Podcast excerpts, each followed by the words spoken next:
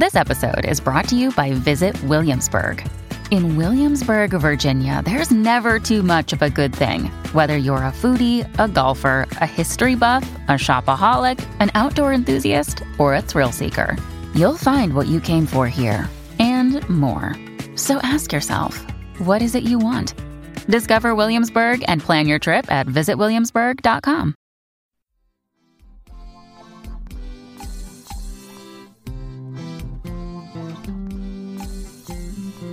Welcome to Baldhead Bible Podcast, making the Bible come to life, featuring the expository preaching of Dr. John Katzian. Baldhead Bible Podcast is committed to keeping our show free to the public. However, as with everything, there are expenses involved, so if you would like to contribute, head on over to patreon.com.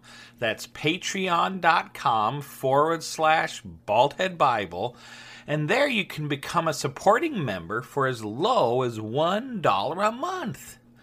While there, please check out some of the bonus material available only to our BHBP supporters.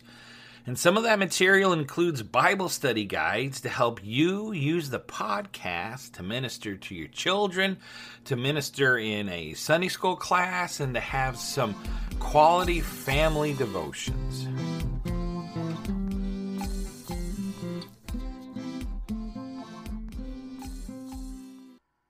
Nehemiah had his chance.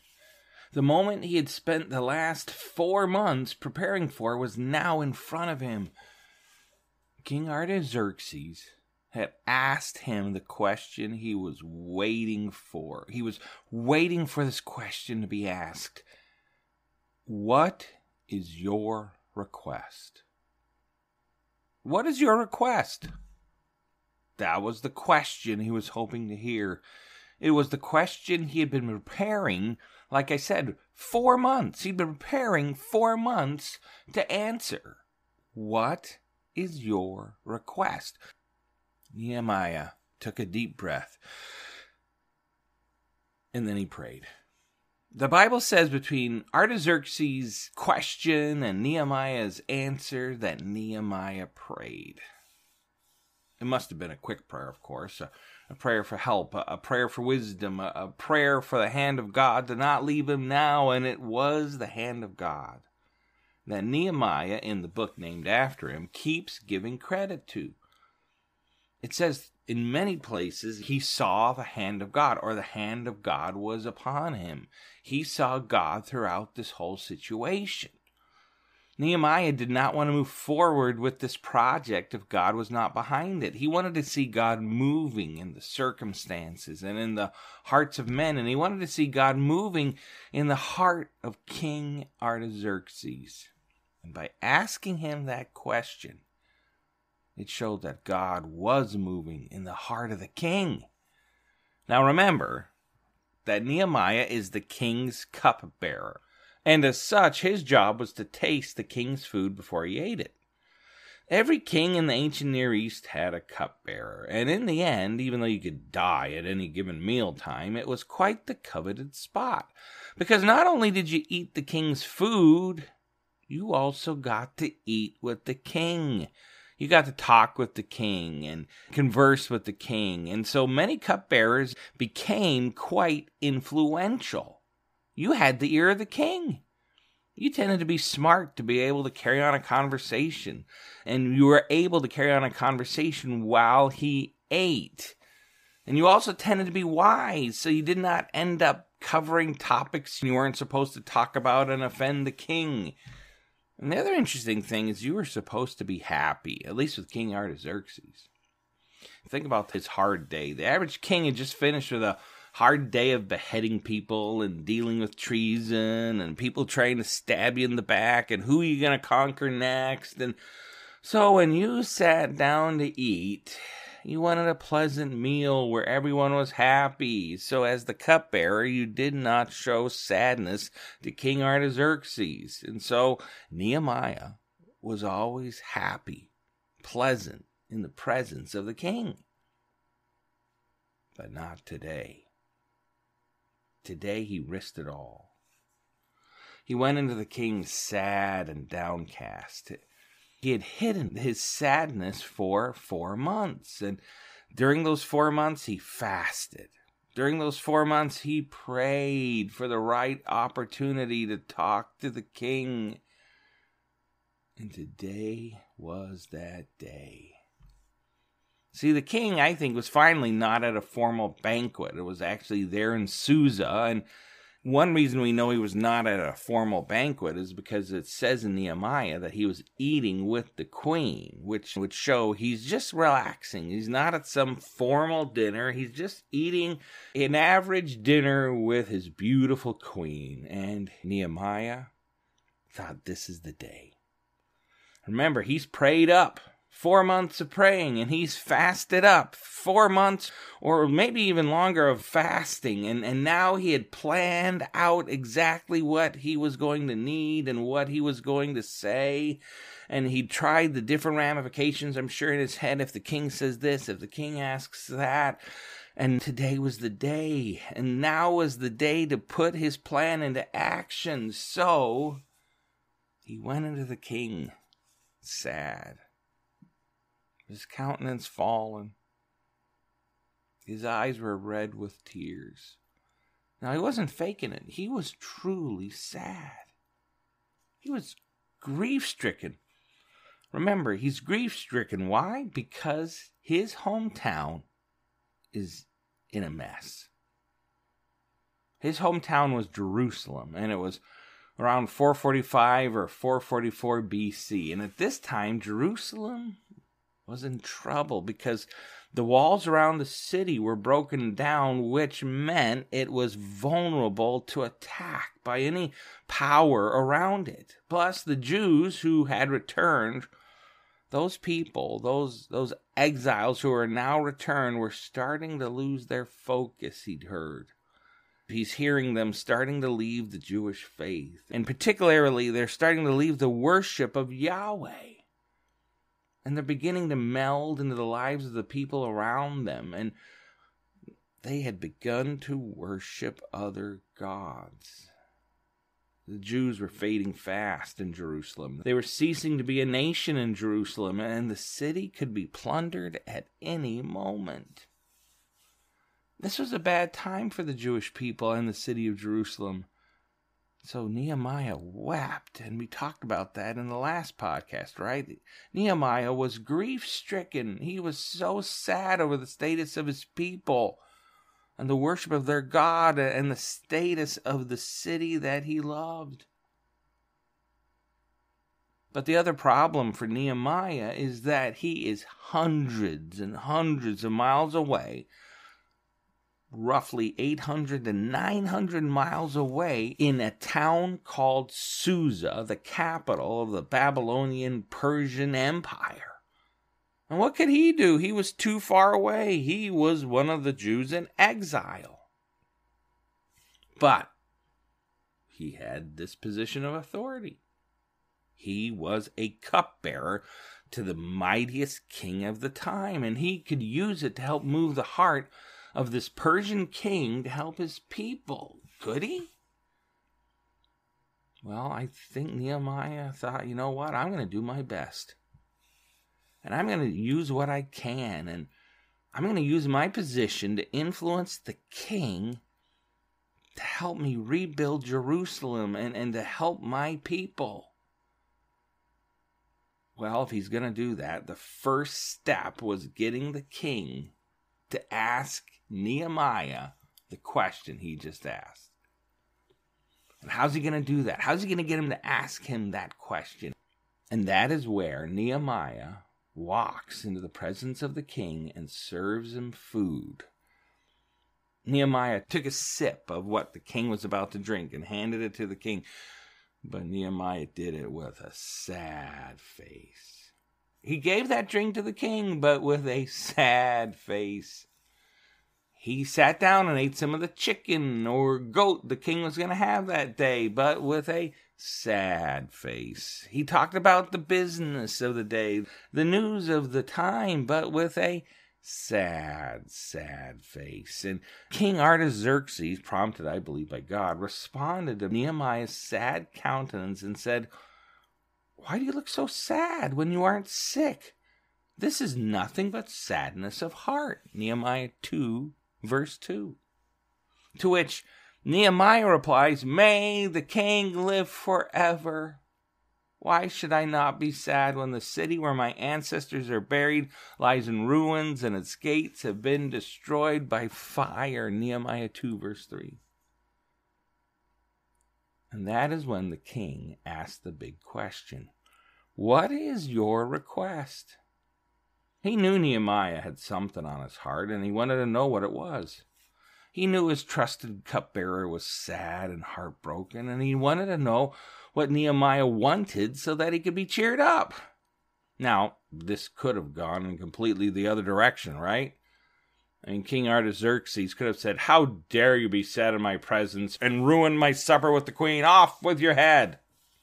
He could have. But remember, it says in Nehemiah, the hand of God was with Nehemiah.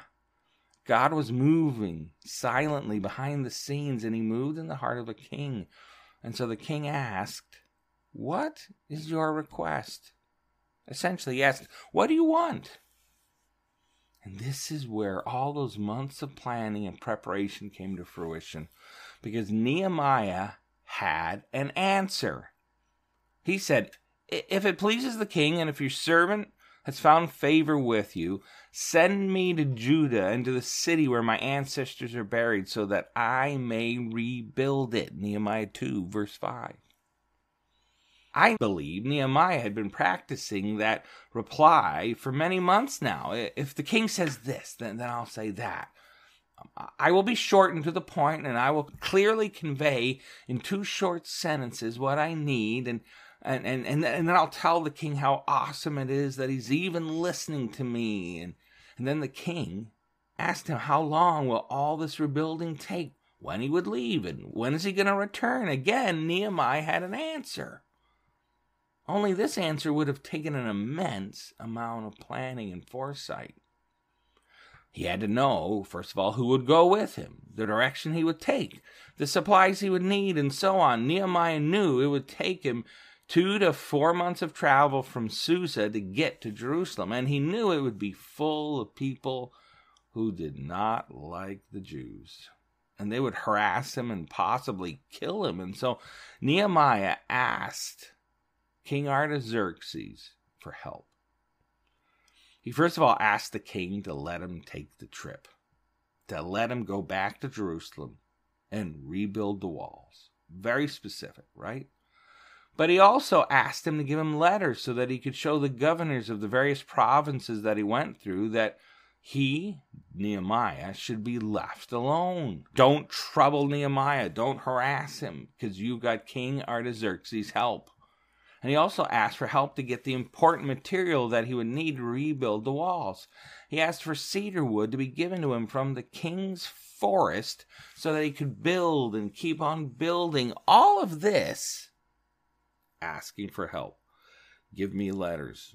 Give me lumber. Let me go back to rebuild the walls of Jerusalem and to help my people there in this major city called Jerusalem. All of this, a pagan Persian king agreed to.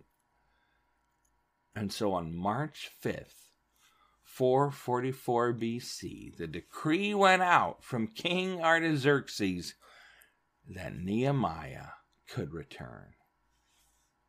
And so he did.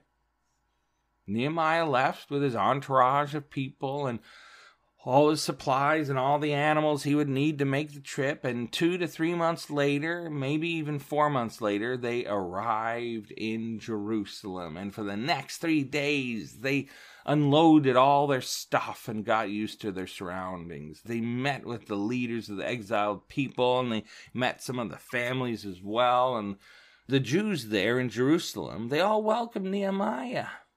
But you know what's interesting? Nehemiah did not reveal why he had come.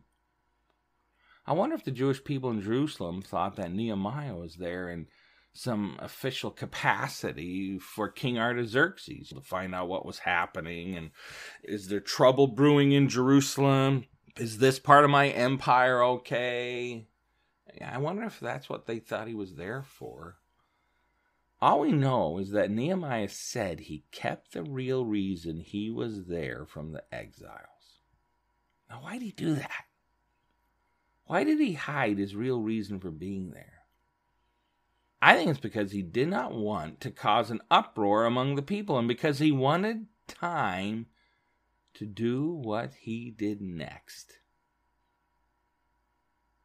And that was to check out the wall. How bad was the wall?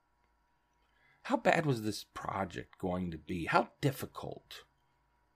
So, to do that, to keep it all hush hush, Nehemiah snuck out at night. He went out at night to check the wall around Jerusalem so he would not be seen. He didn't want to be seen by the Jewish people, and he didn't want to be seen by the people who were trying to stop the project. And he knew there'd be nations around Jerusalem who hated the Jews would want to stop this, and he didn't want to be seen by them. So he went out at night. How big is this project? How difficult is it going to be? Is it going to be easy to rebuild these walls, or is it going to be harder than I even thought? So, here he is. He travels down the wall surrounding Jerusalem, or at least a part of it. Now, that wall had various gates in it. When finished, the wall would end up with 10 gates. You got to have gates to come into the city and gates to come out. And so there were 10 gates through the wall surrounding Jerusalem. Now it says that at night Nehemiah sneaks out the valley gate and he goes outside the city walls. Remember, it's night, so he has to probably carry torches with him so he can see the wall. He moves forward on his horse, or maybe a donkey, or maybe even a camel. All the Bible says is that he was on an animal.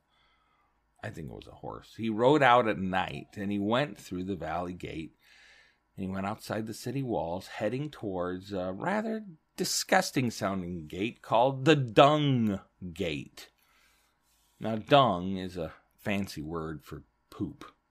And it was the gate where the smelly poop of all the people and then the animals and the animals sacrificed in the temple worship, all the gross stuff like that was taken through and then chucked into the Kidron Valley.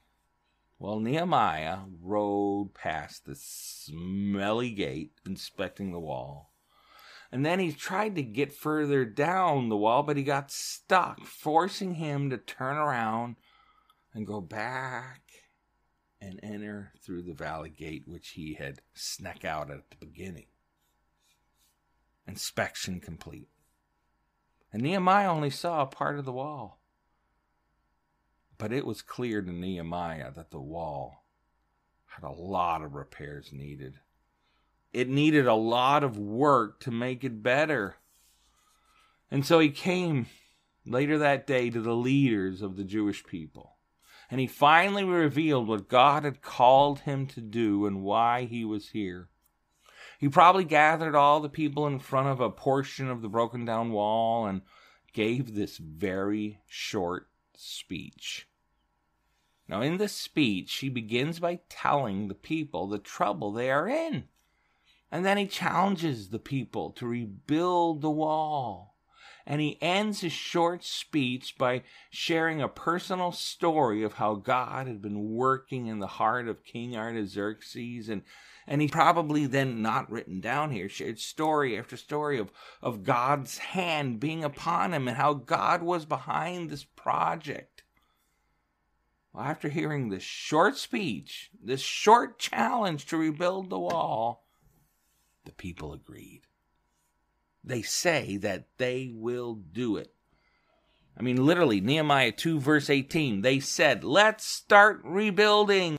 And their hands were strengthened to do this good work. Yes! The people agreed. The project was going to begin from asking King Artaxerxes could he go all the way to getting people to agree. There was a lot of hurdles that Nehemiah had to hop over, but the hand of the Lord was with him every step. Hooray! Things are going great. But then, out of the shadows steps three men who are angry and who will do anything they can to stop this project of rebuilding the walls surrounding Jerusalem moving forward. And you know who these three men were? These three enemies of Nehemiah and ultimately enemies of God. Do you know who these three men were? Well, if you come back next week, you can find out more about these men who are going to be a thorn in the side of Nehemiah as he tries to rebuild the wall with the Jewish people and tries to save the Jewish people in their worshiping of Yahweh and their faith in following Yahweh more completely. Nehemiah's got a lot on his hands, and these three men are going to do everything they can to stop it all. So make sure to come back next week to hear more of the story of Nehemiah. Thank you for listening to Baldhead Bible Podcast. If you have any questions or comments, we would love to hear from you. You can comment on our Facebook page or email us at baldheadbible at gmail.com. If you would like to support this podcast, please check out our Patreon page at www.patreon.com slash baldheadbible. Baldhead Bible Podcast, making the Bible come to life. New episodes added every week.